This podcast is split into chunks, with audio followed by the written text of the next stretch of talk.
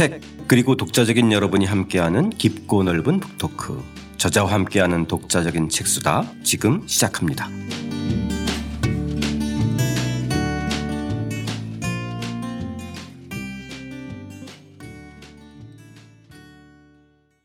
저자와 함께하는 독자적인 책수다. 안녕하세요. 책 만든 사람 김학원입니다. 팟캐스트 박시백의 조상조 실록을 통해서 이미 만나신 분들도 있고 또 오늘 새로 만나시는 분들도 있을 텐데요. 이미 아시겠지만 저는 25년 동안 책 만드는 일만 해와서요. 방송에는 서툴고 낯섭니다. 하지만 저희 저자와 함께하는 독자적인 책수다 프로그램은요. 방송이나 언론에서 만나보시기 힘든 아주 훌륭한 저자 선생님이 나오셔서 흥미롭고 깊이 있고 풍부한 이야기를 나눠주실 거고요. 그리고 또 무엇보다도 또 지혜로운 독자 여러분, 청취자 여러분이 함께 해 주시기 때문에 저희 용기를 내서 이제 첫 방송 시작해 보겠습니다. 자, 저와 함께할 친구 소개할게요.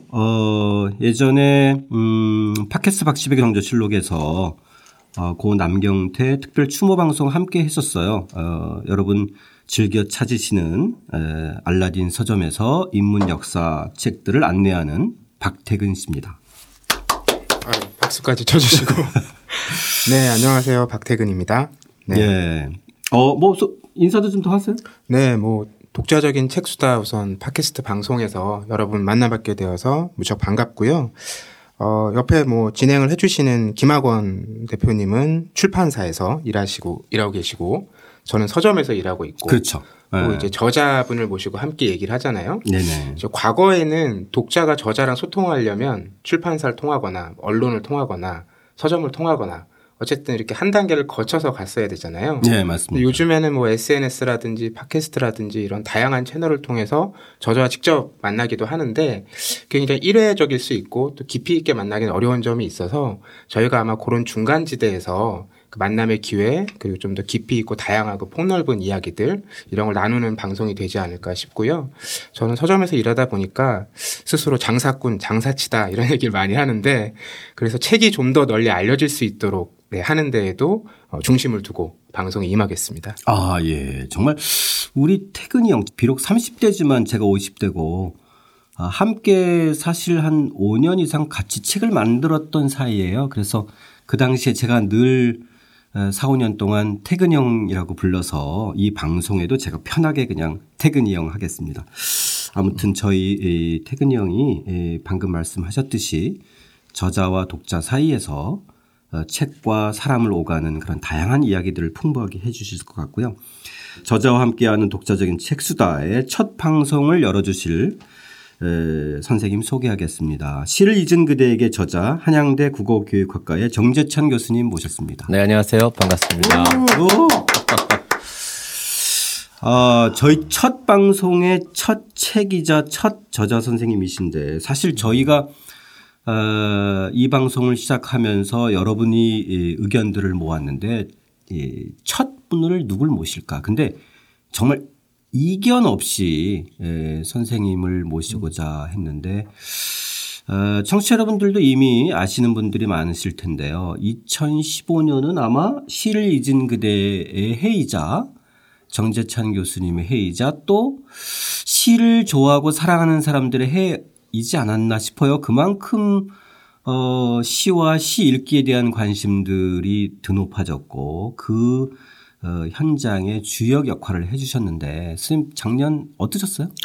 작년에 정말 과분한 사랑 받았죠. 근데 시를 잊은 그대에게라고 말하자면 호명한 그 호명에 정말 많은 분들이 호응을 해 주셔서 우리가 그거 잊고 살았구나 했는 건데 사실 시를 잊은 그대에게는 그 밤을 잊은 그대에게 그 일종의 패러디면 패러디고 변형이면 변형이거든요. 왜냐하면 밤을 잊은 그대는 좋은 사람들이에요. 예. 시를 잊은 그대는 좀 반성해야 될 사람들인데 근데 느낌은 같았어요. 왜 그랬을까? 그렇죠. 밤을 잊은 그대에게에서 사연을 읊어주고 음악을 틀어주고 그랬던 것처럼 시가 그런 역할을 해줬던 거였죠. 그래서 저는 시를 잊은 그대에게 하면서 이런 라디오를 계속 제 머릿속에 생각하고 있었던 것 같아요.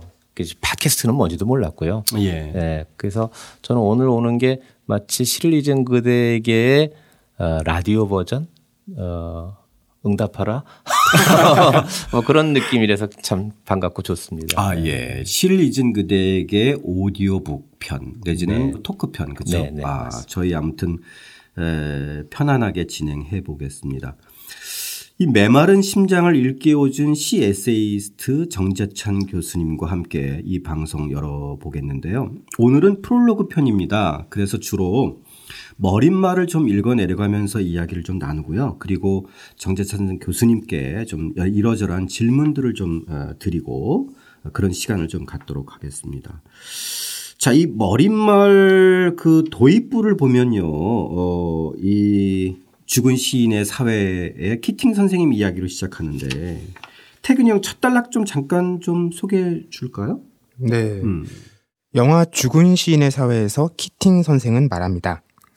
의술, 법률, 사업, 기술 이 모두 고귀한 일이고 생을 유지하는 데 필요한 것이지만 시, 아름다움, 낭만, 사랑 이런 것이야말로 우리가 살아가는 목적이라고. 듣기엔 꽤 멋진 말이었지만 아등바등 살아도 모자란 판에 말이 그렇다는 거지 하면서 잊고 지냈을 겁니다. 그땐 다들 청춘이었으니까요. 맞습니다. 정말 그 아름다움, 낭만, 사랑, 시 이런 이야기들이 최근 5년, 10년 사이에 우리의 일상 용어에서 거의 사라진 것 같아요. 그렇죠. 일단 살기 바쁘고 그리고 일단 제껴놓고 근데 제껴놓고 한 번도 못 찾죠. 나중에 한 번도 못 오고 정말 다 늙어서 무슨 시 아름다움 낭만 사랑을 누리겠다고 하는 건지 그런 게 좀 가슴 아팠죠. 이 그 청취자 여러분들도 아마 이 죽은 시인의 사회에 대한 인상이 상당히 있으실 텐데요. 이게 1989년도에 개봉됐는데 그때 선생님 20대 후반이었을 텐데. 그러니까 제가 굉장히 이 영화랑은 인연이 깊은데 사실은 좀 불행한 거예요. 뭐냐면 저는 이 영화를 여고 교사 때 봤어요. 그게 왜 불행하냐면요. 저도 학생 신분으로 봤으면 아 교사들 문제야. 선생 국어선생들 좀 막 이랬을 텐데 저는 이미 그때 국어선생인 거예요. 아 그러셨구나. 그래서 그 영화를 보면서 저도 막 나오는데. 학교를 마치시고 아예 부임을 해서. 예, 그렇죠. 학교 선생님의 처지와 눈으로 보신 거군요. 예, 굉장히 이때 히트쳤었거든요. 영화가. 그래서 영화를 보고 나오는데 저도 컵을 막 나오고 그럴 판인데 뒤에서 막 제 뒷꼭지에 욕을 하는 것 같이 들리는 거예요. 우리나라 교육은 뭐 하는 거야. 속으로 막 억울했어요. 미국에서 저랬으면 미국에서 저런 영화 찍었겠어? 미국도 안 되니까 저런 영화 찍었겠지? 예. 책상에 올라가는 거 왜 못해? 올라가면 되지. 그런데 그럼 성적이 안 나오는데 그러니까 우리 교사들은 이상과 현실 사이에서 정말 고생하고 있는데 왜 그런 건 안 봐주지? 처음엔 억울하기 시작했어요. 근데 나는 왜 그러면 키팅을 이렇게 좋아하게 된 걸까? 그리고 처음 머리말 쓸 때 키팅으로 시작하는 게 굉장히 부담스러웠거든요. 그렇죠. 너 키팅이야? 이제 이럴까봐. 네. 그래도 아 여러 진짜 학교에서 그렇게 가르치나요? 이렇게 질문할 수 있잖아요, 그렇죠? 그렇죠. 그러니까 굉장히 왕따들 각오로 쓰는 거죠. 그래도 이렇게 머리말 도입하고 싶었던 거는 제가 그런 다음에 이제 교사를 양성하는 대학의 교수가 된 거잖아요. 예. 그래서 학생들한테 이 영화를 정말 한 몇십 번은 틀어주고 보여줬던 것 같아요. 수업 시간에. 예. 그러면은 세대를 초월해서도 왜 저런 공감을 받을까. 그래서 사실은 그걸로 논문도 길게 썼었어요. 왜 이렇게 키팅이 보편적이고 세대를 초월해서 사랑을 받을까. 저기에는 무슨 신화적 구조가 있는 게 아닐까. 그래갖고 저는 나름대로 봤더니 키팅은 예수였어요. 왜냐하면 거기 12사도들처럼 그를 따르는 죽은 시인의 멤버들이 나오죠. 그리고 말더듬네를 고쳐주죠. 그거는 안전병이를 일으키는 기적 아니에요. 그리고 마지막엔 유다 같은 애가 등장해서 선생님을 고발하고 그래서 결국은 패배당하는 그런 과정이에요. 뭐 이게 제가 지금 짧게 말씀해서 그렇지 굉장히 아날로지가 그럴듯하게 맞습니다. 근데 저는 그거를 종교적으로 지금 말씀드리려고 한 게 아니라 키팅에게 우리가 매혹됐던 것은 내 삶을 구원해 주는 사람으로서 본 것이지 국어를 잘 가르치는 사람으로 본 건 아니라고요. 예. 그러니까 키팅이 한 얘기가 지금 여기 나오는 것처럼 너네들이 이게 원래 영화에선 의학, 법학 이렇게 번역돼 있는데 제가 바꾼 거거든요. 너네들 앞으로 먹고 살려면 의술, 법률, 사업, 기술 할 거야. 이걸 내가 부정하지 않아. 이건 정말 필요한 일이지. 근데 왜 어떻게 살려고 우리가 그렇게 돈을 벌려고 하는 거지? 그것은 시, 낭만, 아름다움, 사랑이 목적이기 때문이야 라고 선포하는 것처럼 들리는 거죠. 그러니까 제가 학생들하고 우리가 여러 교양 강의 듣고 이러는데 뭘 해도 좋다. 저는 문학하라고는 얘기 안 해요. 근데 뭘 하든 문학은 해라. 그래서 너 의대도 듣고 법대도 듣는데 그게 목적은 아니잖아 우리가. 그래서 그걸 잊지 마라 하는 그런 뜻으로 처음 시작한 겁니다. 근데 그게 젊을 때는 안 들린다는 거죠. 네. 어쨌든 그때는 그 영화를 보면서 그거에 대한 로망이 좀 있으셨네. 그죠? 아, 나도 키팅 선생 같은 선생님이 한번 돼버리라. 아, 그 뭐 저걸 못하겠구나는 절망이 더 컸어요. 예, 예. 저거는 일단 학교가 좋아야 되겠구나. 뭐 굳이 시를 분석하지 않아도 애들이 시만 읊어주면 감동받아서 막 서클을 형성하고요. 맞습니다. 또 우리나라의 어떤 학부모도 사실 영화의 배경이 뭐 정말 그 내노라는 그 학교였잖아요, 그렇죠? 예, 굉장히 유명한 사립학교 보딩 스쿨이죠. 예, 예. 예. 그러니까 압력을 받는 점에서는 미국의 보딩스쿨과 우리 애들이 같아요. 근데 거기는 뛰어난 애들이 압력을 받는 거고 우린 모두가 압력을 받는 거죠. 그래서 같은 교육 용어로 위험한 아이들이라고 하는 또 영화가 있는데 예. 거기 나오는 교사들의 얘기예요. 근데 이게 누가 더 훌륭한 교사냐고 하는 질문은 넌센스인 거죠. 키팅이 만약에 그 학교 가서 시와 아름다움과 쌍만 사랑이 목적이야. 이러면 완전 배척당했을 거고 위험한 애들은 미셸 파이퍼가 그 귀족 학교 와가지고선 가라대 가르치고 그랬으면 아마 아웃됐을 거고. 그렇죠. 그런 거죠. 그렇지만은 저희 중고등학교 때는 꼭 키팅 교수 선생 같은 분은 아니지만 정말 이렇게 스승이라고 할 만한 친구 같은 스승 같은 이런 선생님이 계셨죠. 한두 분 꼭 계셨거든요. 맞아. 태근 형 때는 어땠어요? 저도 그런 선생님의 세례를 받아서 전교조 활동하시고 뭐 네. 이런 분과 함께 사회과학 동아리를 하고 네, 위험한 선생님이셨네. 네, 그런 움직임 속에 여기에 이르게 됐죠. 아, 네. 맞아요. 그런 기억들이 꼭 있어요. 그죠? 네. 그 사춘기 청소년 시절에. 그러니까 그 당시 우리 선생님들은 힘들었던 게요. 성적도 올려줘야 되고 감독도 줘야 돼요. 우리가 키팅보다 힘들다니까요. 아, 그렇죠. 이 땅에 많은 선생님들을 뭐 비판하기는 쉬운 것 같지만 저는 사실은 그 현장하고의 관련이 굉장히 깊기 때문에 그래서 저는 쉽게 비판을 사실은 못하겠어요. 예, 예, 그렇게 하려면 자기들 반성해야 돼요. 그 말하자면 키팅이 오면 학부모들이 과연 좋아할까요? 이상적인 교사 왔다고? 아유, 엄청난 항의가 오겠죠. 예. 수업 안 하고 운동장 가서 축구했는데. 자, 이 그로부터 한 20여 년이 흐른 후에 실제로 의학, 법학, 경영학, 공학 이른바 이제 저희는 이과생 혹은 공대생이라고 하는데요. 이들에게 시를 가르치는 역할을 실제로 하셨어요? 네. 그렇죠? 그렇게 하게 됐습니다. 그 네. 강의의 결과물이 바로 오늘 저희가 다루는 시를 잊은 그대에게였는데 이 이과생 공대생들에게 시를 가르친다. 사실 이게 쉽지는 않았는데 이때 정말 고심을 좀 하셨었을 것 같아요. 사실 이 준비는 굉장히 오래됐어요. 제가 이 글의 구상을 처음 한 거는 무려 2006년입니다. 2006년, 7년에 어느 정도 러프하게는 해놓고 그리고 그거를 이제 소규모에서 실험도 해봤고 아, 이게 되는구나 이런 수업이 하는 단계였는데 근데 이제 제가 지금 한양대에서 몸담고 있습니다만 한양대가 좀 이렇게 공학 이미지가 굉장히 강한 대학 아닙니까? 네네네. 근데 이제 학교에서 교양학부를 좀 다시 리모델링하면서 인문교양을 좀 융복합을 좀 많이 하는 그런 모양을 가자 그랬어요. 근데 이제 거기 호응해서 이제 처음에 20계를 대상으로 한 문화 혼용의 시읽기라고 하는 강좌가 나가는 겁니다. 네, 대단히 어려운 제목에. 그렇죠. 그러니까 과연 이걸 신청할 친구가 있을까. 네. 시도 싫은데 문화 혼용이라니. 원래 제가 붙였던 제목은 다시 읽는 부르의 명시였어요. 아, 그거 정말 친근하고 편안한. 부르의 명곡도 세대를 초월해서 부르는 것처럼. 네, 예, 예. 근데 이제 그 당시 이제 처장님께서 그건 정 교수님이나 다시 읽지 우리 애들은 처음 읽는데 그렇게 하셔서.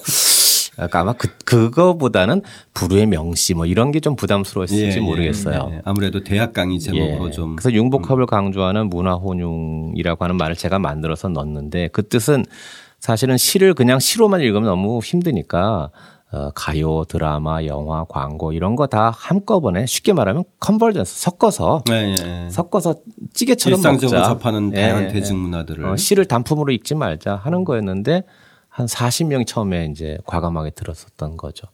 거기서부터 시발됐던 겁니다. 예. 근데 선생님 머릿말에 보면요. 이 선생님의 시 강의를 들은 학생들의 눈빛이 이런 말이 있어요. 시를 잊은 그들 사이에 즐거움과 감동을 느끼는 눈빛들이 퍼져나가기 시작했습니다. 울고 웃고 박수치는 사이 시가 그들에게 찾아오고 다시 시를 찾아가는 젊은이들이 늘어가는 것이었습니다. 그 강의를 이렇게 묘사하셨는데 정말 이런 이렇게 상상이 안 가는 정도로 사실 대단히 그 반전의 반응이었나 봐요.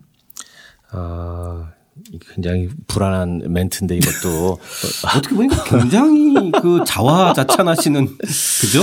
네, 근데 이제 결과로 이제 애들이 보여줬으니까. 네, 도대체 어쩌셨길래 이렇게 학생들이 달라졌나는 이게 거죠? 제목이 공대생의 가슴을 울리는 그러니까 자꾸 이제 너무 감동 버전으로만 생각을 하시는데 네. 사실 저는 감동을 하기 앞서 몰입하는 게 중요하다고 생각을 했어요. 그러려면 재밌어야 된다고 생각했어요. 그래서 저는 사실은 강의실에서 있고 권위 이런 거 다 내려놨고 네. 정말 재밌게 하려고 애를 썼어요. 근데 그냥 단순히 fun 그건 제 목표가 아니거든요. 이게 아주 그 문학에서는 지겨운 말인데 문학이란 instruction with pleasure 뭐 이렇게 합니다. 쾌감을 통한 교훈 이게 가장 오래된 문학의 그 정의거든요. 예.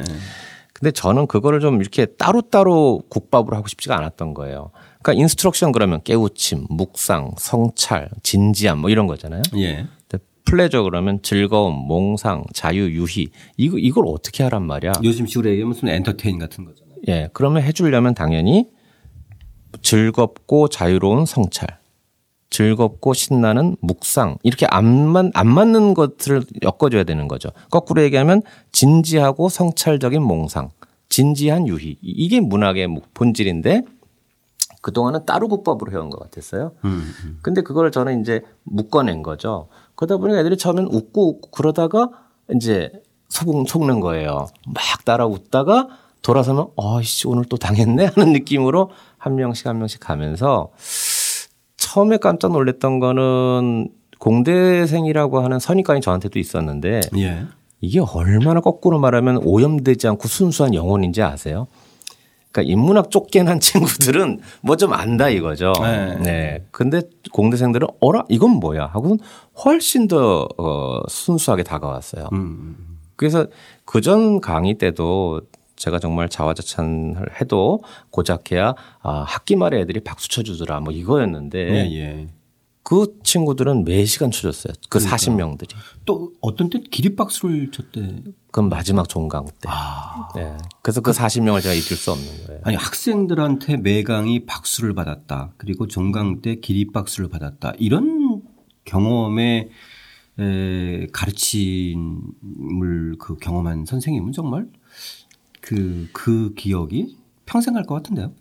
아마 그 확신이 없었으면 이 책을 못 썼을 것 같아요. 네. 그 40명한테 좀 감사하고 또 가장 중요한 거는 제가 이렇게 그들 앞에서 뭐 연출해서 보여준다. 그게 목표가 아니었고요. 예, 예.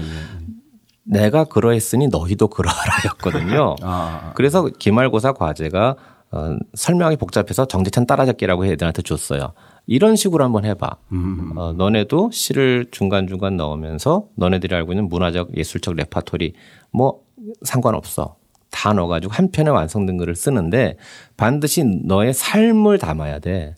뭐 지금 시 레포트 내는 거 아니야.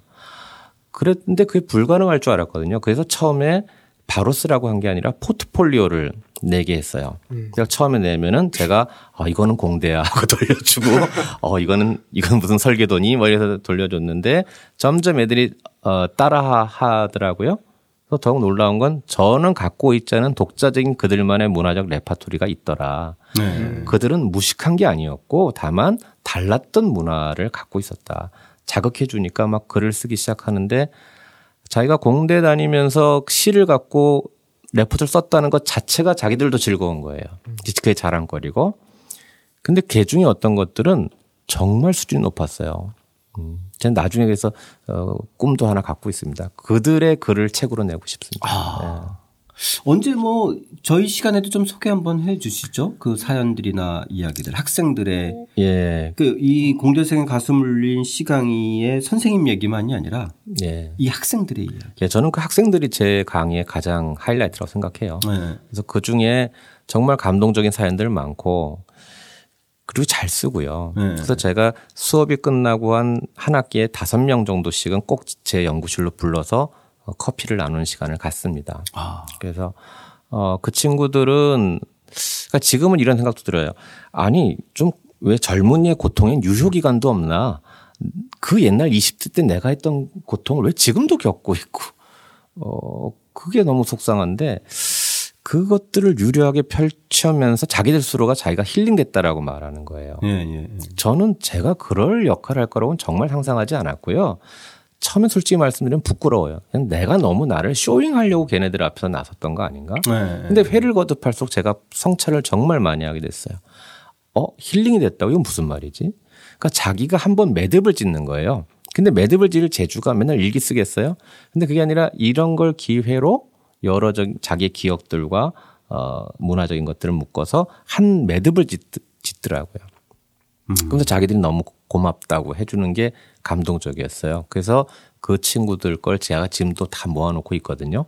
그래서 그 친구들이 나중에 저작권 허락해주면 그때 한번 그런 편지라 그러나요? 예.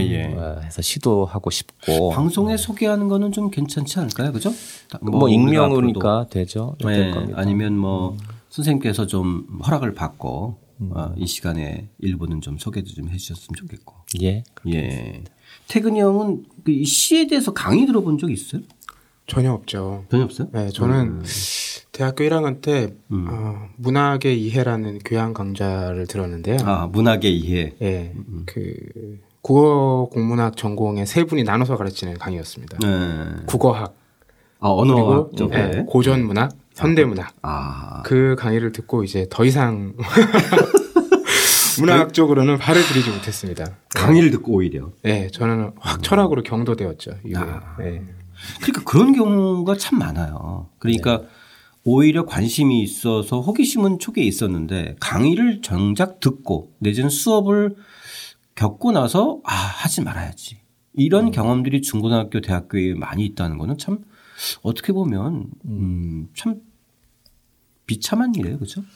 그러니까 삶이 더 중요하죠. 삶을 위한 문학인데 대학에 가면서 이제 문학이라고 하는 학문을 위한 문학 강의라든가 아니면 정말 문학을 즐기는 친구들은 그냥 문학을 위한 문학 이러면서 삶과의 연계를 잃어버린 거. 그게 결국은 시를 잊은 그대에게의 동의어가 사실은 어쩌면 삶을 잊은 그대에게랑 같은 이유가 전 거기 있다고 보는 거죠. 그러니까 문학이 이 시간에 문학이란 무엇인가 배우면 나오는 질문이 있잖아요. 도대체 문학이란 무엇인가. 그거 아니고 문학해서 뭐 하나. 이게 사실은 가장 중요한 질문이에요. 문학에서 뭐 하나 하는 것이 문학에서 무슨 실용성을 얻어낸다는 것이 아니라 문학을 내가 꼭 해야 되겠구나 하는 마음을 줘야 되는 건데 그게 전달이 안 된 거죠. 근데 쌤, 왜 그 이과생이나 공대생들하고 뭔가 이렇게 문학적 교감을 낭만과 아름다움에서 좀 교감을 한다고 했을 때 소설이 아닌 시였나요? 일단 제가 소설을 잘 모르고요. 근데 약간 농담이고. 그러니까 일반 대중들은 사실 쉽게 더 접하는 대중성은 소설이잖아요. 그죠? 그러니까 저는 소설은 가교가 없어도 억세스가 좀 되지 않을까 싶었어요. 근데 시를 읽으면 되니까. 그죠? 그리고 소설은 제가 전공을 안 한 이유가 그냥 읽으면 돼. 제가 소설에서 더 잘 쓰고 싶은 능력도 없는 것 같고 좀 그런 게 있었고 시는 친구들이 그냥 무조건 모르는 거야 하고 이렇게 내던진 것들을 갖다 주고 싶었어요. 그러네요. 듣고 보니까 사실 소설은 그냥 자기가 좋아하는 작가도 있고 특별한 가이드를 하지 않아도 읽는 분들이 있는데 시는 좀 그런 것 같아요. 그죠?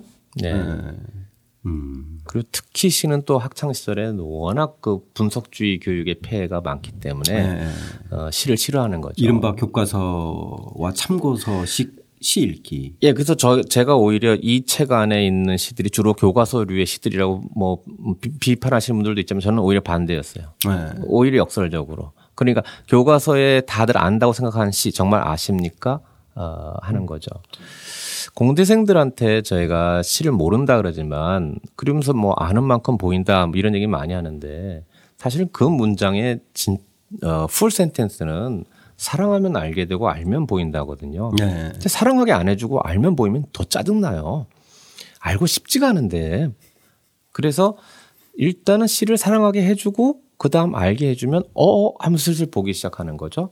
시 괜찮네? 나도 시 할 수 있게 되네? 그러면 그때 보이는 건 전과 같지 않겠죠. 네. 네. 그게 목표였습니다. 선생님 말씀하셨듯이 저는 이 책에서 다룬 시들이 우리가 그 시에 대한 구체적인 인상이나 뭐 이거는 은유, 이거는 직유 이런 건 기억나지 않지만 그 시를 많은 사람들이 공유하고 있다는 게 되게 중요한 포인트라고 생각을 했어요. 예. 그러니까 되게 적절한 타이밍이었다는 생각이 드는데 왜냐하면 그 거리가 멀지 않았다면 그 시를 봐도 여전히 우리가 이제 참고서를 보면서 외웠던 것들이 많이 지배하고 있을 텐데 여기 나온 시들이 어렴풋이 기억은 나는데 그때 외웠던 것들을 사실 지금까지 알고 있기에는 그렇죠. 시간이 많이 흐른 거죠. 예, 예, 예. 너무 즐겁게 읽었던 기억이 납니다. 예. 우리가 교과서적인 시라고 비판하지만 사실은 정수라고도 말할 수 있는 거고 또 세대 간에 뭐 서로 소통한다 그러지 뭘 갖고 소통할 거예요. 다 똑같은 교과서식 공부했어요. 그런데 다 잊어버렸어요. 그래서 부모와 자식이 제가 지금 이 독자 만난 중에서 제일 즐거웠던 독자는 뭐냐면 제 교사 때 여제자가 자기 아들과 함께 제 연구실에 온 거예요. 옛 선생님 찾아왔다고. 그것만도 반가운데, 그래서 내가, 야, 근데 자식은 뭔 고생이냐? 너 좋다고 너만 오면 되지. 근데 그러지 않고 이 남자 고등학생이가 정말 선생님을 만나고 싶어 했다는 거예요. 이 책을 갖고. 그래서 둘이 얘기를 했다. 몇 살인가요? 고1 되는 거죠. 그게 정말 제가 이 책에서 가장 바랐던 것 중에 하나거든요. 공대생도 중요하지만 사실은 이 책에 나오는 시들을 갖고 서로 공유, 세대 간의 소통과 공유가 가능한지. 그 케이스가 가장 흥미롭던 경우 중 하나입니다. 그야말로 50대, 40대, 10대. 그죠? 예, 예. 이런 좀 세대 간에 넘나드는 교감이네요. 시를 통해서. 예. 자, 독자 얘기가 나왔으니까요. 저희 이 저자와 함께하는 책수다, 시를 잊은 그대에게 방송은요. 독서 모임 가치나비라는 곳하고 함께 저희 진행할 건데요. 전국에 수많은 독서 모임들이 점점점 늘어가고 있어요. 굉장히 반가운 일인데 이 가치나비라는 독서 모임에서 시를 잊은 그대에게를 읽고 독서 모임을 진행했었습니다. 그래서 저희가 이 방송을 하면서 다시 한번 연락드려서 이 책을 다시 읽고 평과 질문을 좀 받았는데요. 태근이 형 먼저 이 저희하고 같이 방송 함께할 가치나비 잠깐만 좀 소개해 주실까요? 네, 뭐 가치나비 이 가치가 가치로 읽히기도 하고 네. 가치로 읽히기도 하는데요. 아, 그렇죠. 가치와 함께 뜻에서 가치 그죠? 그렇죠. 이 독서 포럼이라고 합니다. 그래서 이 나비가 어디서 왔냐면 나로부터 비롯되는 이 목적 있는 책 읽기를 한다. 여기에서 나비가 왔고요. 그 전국에 이제 이런 모임들이 있는데 저희와 함께하는 곳은 이제 대구 경북을 중심으로 운영되는 독서 모임이고요. 재미난 게 이분들이 정기 모임이 격주로 하는데 토요일 아침 8시에 모인다고 하세요. 아침 8시. 네. 그것도 주말에. 예. 예상컨대 아마 직장인 분들도 많으실 텐데 그런 책 읽기를 혼자 하는 게 아니라 함께 나누고자 하는 그런 욕구가 굉장히 크신 것 같아요. 야, 그러면 보통 8시에 모인다고 하면 대체적으로 보면 책 당일날 막 초치기로 읽고 가는데 6시쯤에 다 일어난다는 얘기네요. 아유. 엄청난 분들이네요. 그렇죠? 네. 네, 어쨌든 뭐 이곳에서 지난 가을에 네. 네, 이 시를 잊은 그대에게 주제 도서로 선정을 해서 함께 읽으셨고 이후에 뭐 강연까지 진행을 했다고 하네요. 아, 예. 정말 굉장히 반가운 일이고요. 저희 중간중간에 이 가치나비의 회원님들이 시를 잊은 그대를 읽고 토론에서 나눴던 이야기 그리고 이 책에 대한 평과 질문들 저희들 방송에 올려서 같이 좀 나눠보도록 하고요. 그리고 3, 4부쯤에는 직접 전화 연결해서 저희하고 함께 이야기를 좀 나누고 선생님한테 질문하는 시간도 좀 가져보겠습니다. 자, 오늘 첫 시간 프롤로그에서 그 가치나비의 회원님 중에서 한 분 좀 이 평과 또 질문 하나 좀 받아볼까요? 네, 이 김용식 회원님이신데요. 예. 이 회사원이라고 하시네요. 이분도 뭐 이 책에 대한 대다수의 평가와 비슷합니다. 그 시는 학교에서 시험치기 위해 공부하면서 외웠던 것이었고 학교 졸업하고 나서는 이 거리를 두고 마주할 기회가 없었는데 이번 책을 통해서 뭐 시인의 배경이라든지 또는 시에 대한 풀이 이런 것들을 암기가 아니라 이야기식으로 잘 풀어주셔서 시가 이제 어렵지만은 않다 이런 생각을 갖게 됐다고 하시고요. 가장 기억에 남는 부분은 천상병 시인의 귀천이라고 합니다. 그 시인의 배경을 알고 나니까 정말 콧등이 찡할 정도로 가슴이 시린 느낌을 받았다 이런 말씀 주셨고요. 아, 이분도 공대를 졸업한 사람이라고 하는데요. 네. 이 공대생의 가슴을 울린 시 강의, 이게 이 책의 부제잖아요. 네. 이 부제가 어떤 이미지를 확 주기도 하고 이걸 가둬놓을 수도 있는데 이런 부제를 결정한 이유가 있는지 이걸 좀 물어보셨네요. 아, 예. 저희가 뭐 아까 선생님도 잠깐 말씀드리긴 했지만, 네. 그죠? 하지만 이 제목 때문에 오해도 많이 받았죠. 많은 공대생들로부터의 그렇겠죠. 어쨌든 범죄화시키고 테러의 위협도 우린 뭘로 알고 농담이고요. 이런 뜻이죠.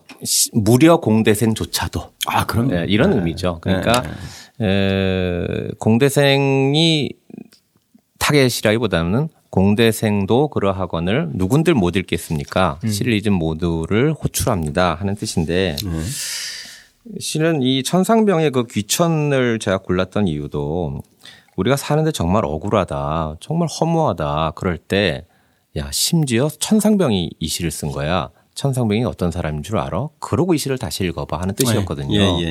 그렇게 살아간 사람이 하늘로 돌아가서 아름다웠더라고 말하니까 그럼 우리도 입 닫아야 되는 거 아니야 하는 것처럼 공대생도 그런 뜻입니다. 공대생도 가슴을 울렸다면 아 우리도 좀 같이 울어봐야 되지 않겠어 하는 뜻이고.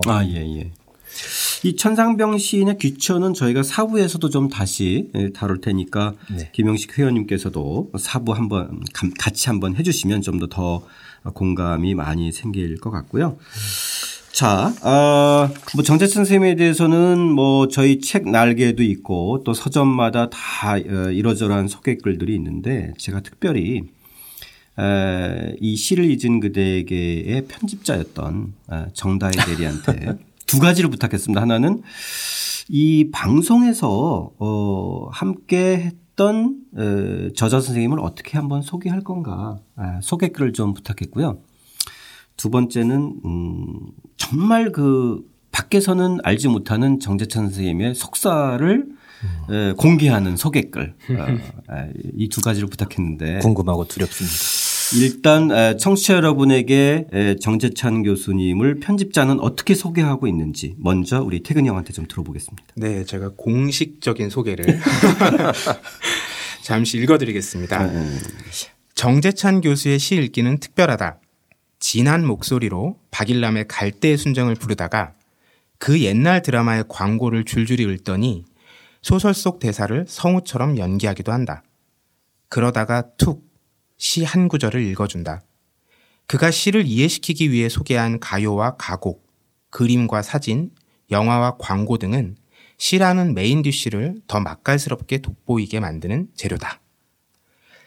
그를 따라 시를 읽다 보면 의미 없이 스쳐가는 내 삶의 단어들도 주옥 같은 시어로 예술로 다시 태어날 수 있을 것 같다. 정말 멋진 말이네요. 이분도 이 책을 편집하다 보니까 지금 이런 문장을 쓸 수 있게 된 거 아닙니까? 세례를 받은 것 같아요. 그렇죠? 많이 친해졌어요. 밥 사길 잘했어요. 그리고 그 선생님 소개글의 마지막에 한국의 키팅 교수가 되기를 꿈꾸며 그는 오늘도 시를 읽는다 이렇게 말씀해 주셨는데 실제로 제가 이 책에 대한 서점에 올라온 리뷰들을 수백 개를 다 봤거든요. 알라딘에서 한번 보니까 거의 700편의 리뷰들이 올라왔어요. 네, 그중에 이 눈에 들어왔던 멘트가 이게 있습니다. 국어 교사신가 봐요. 그래서 국어 교사로서 부끄러울 따름입니다. 수업다운 수업을 더 미루지 말고 이제 시작해야겠습니다. 감사합니다. 정말 이 한마디가 선생님과 그 학교와 학생들과 우리의 사회를 바꾸는 말들이잖아요. 그렇죠? 네. 정말 이 말 한마디만이라도 선생님 잘 쓰셨어요. 사실 저는 지금도 작가라는 표현이 너무 어색하고요. 정말 몸에 안 맞는 옷 입고 사는 것 같은데 제가 하는 건 저는 문학 교육이거든요. 문학 청년 시절이 없었던 게 굉장히 부끄럽고 컴플렉스였어요, 사실은. 근데 지금은 저를 어떻게 합리화하냐면 그래서 이런 걸 쓸 수 있었어 라고 자기 합리를 합니다. 문학 청년이었고 문학에 빠졌는데 왜 문학을 몰라라고 했으면 아무도 이 책을 안 읽었을 것 아니냐. 나도 몰랐고 나도 사랑하지 않았는데 가르치는 사람이 됐고 사랑하게 됐다는 일종의 자기 고백이기도 하고요. 그래서 지금도 뭐 제가 이렇게 전 그냥 선생 같아요. 선생으로서 한 글의 결실인 거죠. 이게 무슨 제가 작가적인 마인드로 쓴 건 아니고요. 갑자기 이제 겸손 모드로 가는데 자, 이번에는 비공식적인 이 편집자가 본 저자 정재찬. 사실 이거 선생님 밖에 나가셔야 되는 거야 잠깐. 한마디로 할 일 없게 만드는 저자다. 해마다 강의에서 학생들의 반응을 통해 검증한 내용, 긴밀하게 잘 짜여진 플롯, 그리고 국어교육학과 교수답게 완벽한 맞춤법까지. 그래서일까? 괜히 한번 건드려 보려다가 문장을 망쳐서 다시 되돌려 놓기를 여러 번이었다. 책이 나오면 출판사에서 강의를 개최하는데 정재찬 교수는 자기가 알아서 다 다닌다. 편집자가 그 일정을 다 알기 어려울 정도로 혼자 다닌다. 강의에서 노래를 부르거나 성대 모사를 하는 모습은 그의 평상시 모습 그대로다. 30대 초반 편집자도 모르는 유행가나 드라마, 광고도 모두 섭렵하고 있어서 가끔 누가 9세대인지 헷갈릴 정도다. 또 한 가지 완벽한 맛집 리스트까지 보유하고 있으니 완벽한 저자라 아니할 수 없다. 오늘은 또 무슨 이야기를 들려줄까, 또 얼마나 웃게 될까 하는 생각에 만남이 기대되는 몇 안 되는 저자다. 글쓰기와 엔터테인먼트 모두 훌륭해서 다른 출판사가 탐날까 걱정되는 저자다. 하지만 넘보지 마시라. 끝까지 사수할 거다. 로또 맞았다고 생각하는 편집자 정다희. 이렇게 썼습니다. 저까진 참고 듣겠는데 집사람이 들을까 봐 미치겠습니다. 이 정다희 대리가 저희 입사 지금 7년 차. 대리인데, 정말 작년에 이 작업을 하면서 사실 그 표현이야 이렇게 할 일 없게 만드는 저자다라고 하지만 그래서 우리 태근 형도 책 만들어 보면 알겠지만 사실 그 정말 그 저자하고 편집자 사이의 이 몇 개월의 과정은 한 10년, 20년의 관계예요. 그렇죠? 그렇죠. 네. 그리고 또 이렇게 많은 분들이 책을 찾아주시면 책이 뭐 많이 판매돼서 좋다 이런 건 당연하겠지만 그게 아니라 그 과정에서 더 많은 일들이 생기거든요. 여기 뭐 강의라고만 표현되어 있지만 그 과정에 선생님께서도 학교 바깥에서 다른 분들과도 강의를 통해서 많이 만나셨을 거고 편집자도 그런 분들의 반응을 또 보면서 이 책이 어떻게 퍼져나가고 있는지를 볼 수 있으니까 사실 그런 면에서 더 즐거운 일이 아닌가 싶어요. 거의 우리는 수시로 갑을 관계를 교체해왔던 것 같아요. 저도 선생님 처음 뵀을 때 느낌은 첫인상은 딱 그거였어요. 굉장히 친근감 있다. 근데 두 번째 선생님 뵙고 났을 때는 달랐어요. 제가 딱 그 선생님을 한마디로 표현하면은 인간극장? 그러니까 이게 다큐멘터리 인간극장이 아니라 어렵게 살아보는 그게 아니라 무슨 글, 말, 연기, 노래 이런 것들을 다 뭐 잘하는 거 있잖아요. 그러니까 무슨 그 좀 선생님 외람되지만 저희 어렸을 때 장소팔이라고 아시나요? 그러니까 만담가? 장소팔에 윤석화가 겹쳐지기도 하고 또 아무튼 이 가수가 또 겹쳐지기도 하고 뭐 이런 캐릭터였어요. 그러니까 이거를 이제 이번 방송에서 여지없이 선생님 보여주실 거죠? 제가 사실은 낯을 많이 가려요. 그러니까 이제 낯 가리셔도 돼요. 말과 연기로 하시면 되니까. 여기니까 해보긴 하겠는데 가족들만 모르면 합니다. 자, 이제부터 저희가 4회에 걸쳐서 4시간 동안 선생님 모시고 시를 잊은 그대에게 독자적인 책 수다를 좀 가져볼 건데요. 저희가 1부, 2부, 3부, 4부를 봄, 여름, 가을, 겨울 편으로 나눴어요. 그래서 1부 다음 주 시간 1부 봄편은 2장과 3장 그리고 여름편은 5장과 6장 3부는 1장과 7장 그리고 4부는 10장과 11장 저희가 팟빵 게시판이나 여러분들 블로그나 페북에 요 저희 방송 관련한 스케줄은 미리 알려드리겠습니다. 사전에 좀 읽고 또 같이 나오시면 훨씬 더 깊고 풍부하게 될 것 같고요. 자, 선생님, 저희 뭐 조금 더 앞으로 얘기는 많이 나누겠지만 프롤로그 편도 정말 시간이 이렇게 금방 가버렸는데 태근이 형 뭐 한 번 더 뭐 선생님한테 뭐 시작하시면서 뭐 나누고 싶은 얘기 없나요? 질문이나? 네? 제가 질문을 너무 많이 준비했었는데. 아, 이제 뭐 저희가 4시간, 5시간 할 거니까요. 네. 오늘 딱 한 가지만. 근데 뭐 전 질문보다도 네. 어쨌든 작년에 우리가 도입부 얘기했지만 이 책을 비롯해서 네. 시를 좀 다시 만나게 될 계기가 여러 번 있었던 것 같아요. 아, 그렇죠. 예, 예. 뭐 이제 굉장히 일회적인 방송이긴 했지만 비밀 독서단에서 이제 박준 시인의 시집을 다뤄서 종합 베스트셀러 1위에 오르기도 했고 또 최근에는 올해 들어서 그 일간지 한겨레에서 이제 토요판에 당신에게 드리는 시라는 기획이 시작이 됐어요. 예. 그래서 어떤 시인의 시 하나를 전문을 소개를 하고 그 시인이 그 시를 소개하고 다시 산문으로 또 다른 분들이 그 시를 소개하고 이런 지면들도 그렇죠. 늘어났거든요. 예, 예. 그리고 저는 이 책이 올해 그런 이제 시를 우리가 마주할 수 있는 수많은 기회들을 더 많이 만들어가는 과정에서 이 책과 또 우리 방송이 그런 역할을 할 수 있을 거란 기대를 갖고 있고요. 예. 오늘 이제 그 프롤로그 방송에서 선생님과 말씀 나눠보니까 그 기대는 헛되지 않았고 곧 실현될 것이다라는 느낌이 강력하게 듭니다. 아, 역시 멋집니다. 그 느낌은 진실입니다. 아, 예. 네. 저 형 좋다. 정재찬 교수님도 한마디 하시고 저희 오늘 마무리하면서 이제 다음 예. 시간 저희가 본격적으로 열기로 하죠. 사실은 부담 많이 갖고 출발했는데요. 네. 뭐 제 대표님이 워낙 그동안 술자리 하면서 친해졌고. 아, 그럼요. 저희 네. 이제 친구가 됐잖아요. 저희 예. 또 우리 나이도 같고 동기. 같고. 네.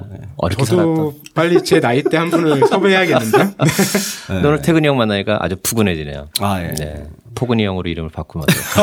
아, 포근이 형. 네. 아, 괜찮네요. 아, 예. 알겠습니다. 저희 앞으로 포근이 형으로 네, 계속 지칭하겠습니다. 자, 저희 프롤로그 마무리할 시간인데요.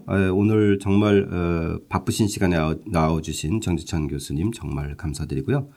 또 수많은 책 만지느라고 정말 오늘 뭐 하루 종일 책 만지다가 또 오셨어요. 태근이 형. 아, 포근이와 함께 해주셔서 감사드립니다.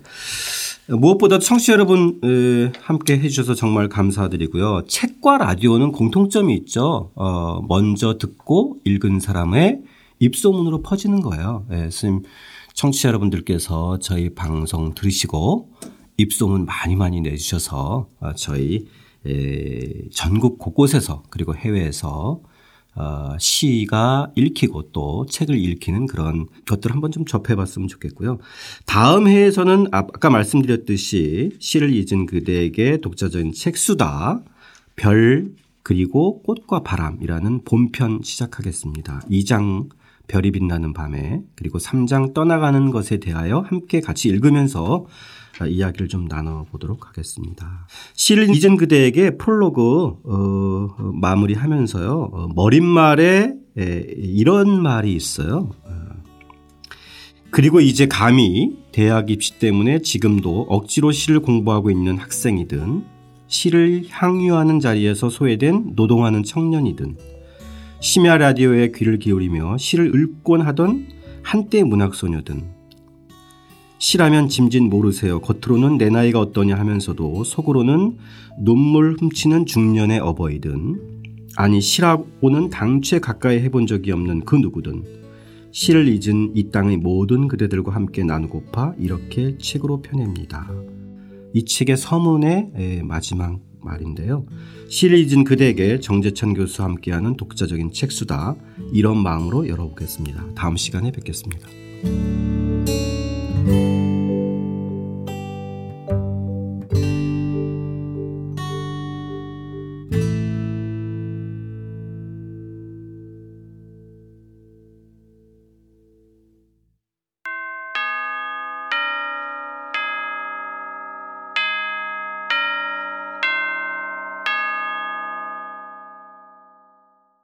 저자와 함께하는 독자적인 책수단은 저자와 독자가 함께 만들어가는 방송입니다. 방송 구독과 함께 여러분의 의견 남겨주세요. 추첨을 통해 5분에게 시를 잊은 그대에게 정재찬 교수님의 저자 친필 사인본을 선물로 드립니다. 많은 참여 부탁드립니다. 독자적인 책 쓰다. 정재찬의 시를 잊은 그대에게. 다음 방송에서는 깜짝 놀랄 초대선 손님 한 분 모셨어요. 안녕하세요.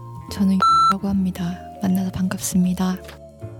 자, 오늘 첫 시간에 얘기하는 이 별 그리고 꽃과 바람에서 별에 대한 이야기로 한번 시작해보죠.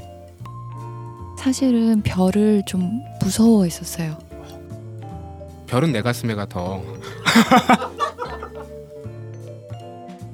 어머니가 불러주셨던 노래가 생각난 거예요. 그게 형제별이었어요. 네. 날 저무는 하늘에 별이 삼 형제 반짝반짝 정답게 빛이 이더니 이게 1절이거든요.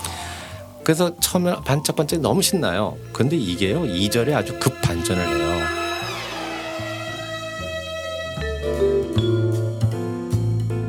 제가 이거를 여고생들한테 가르쳤어요. 89년대 말부터 90년대 초까지.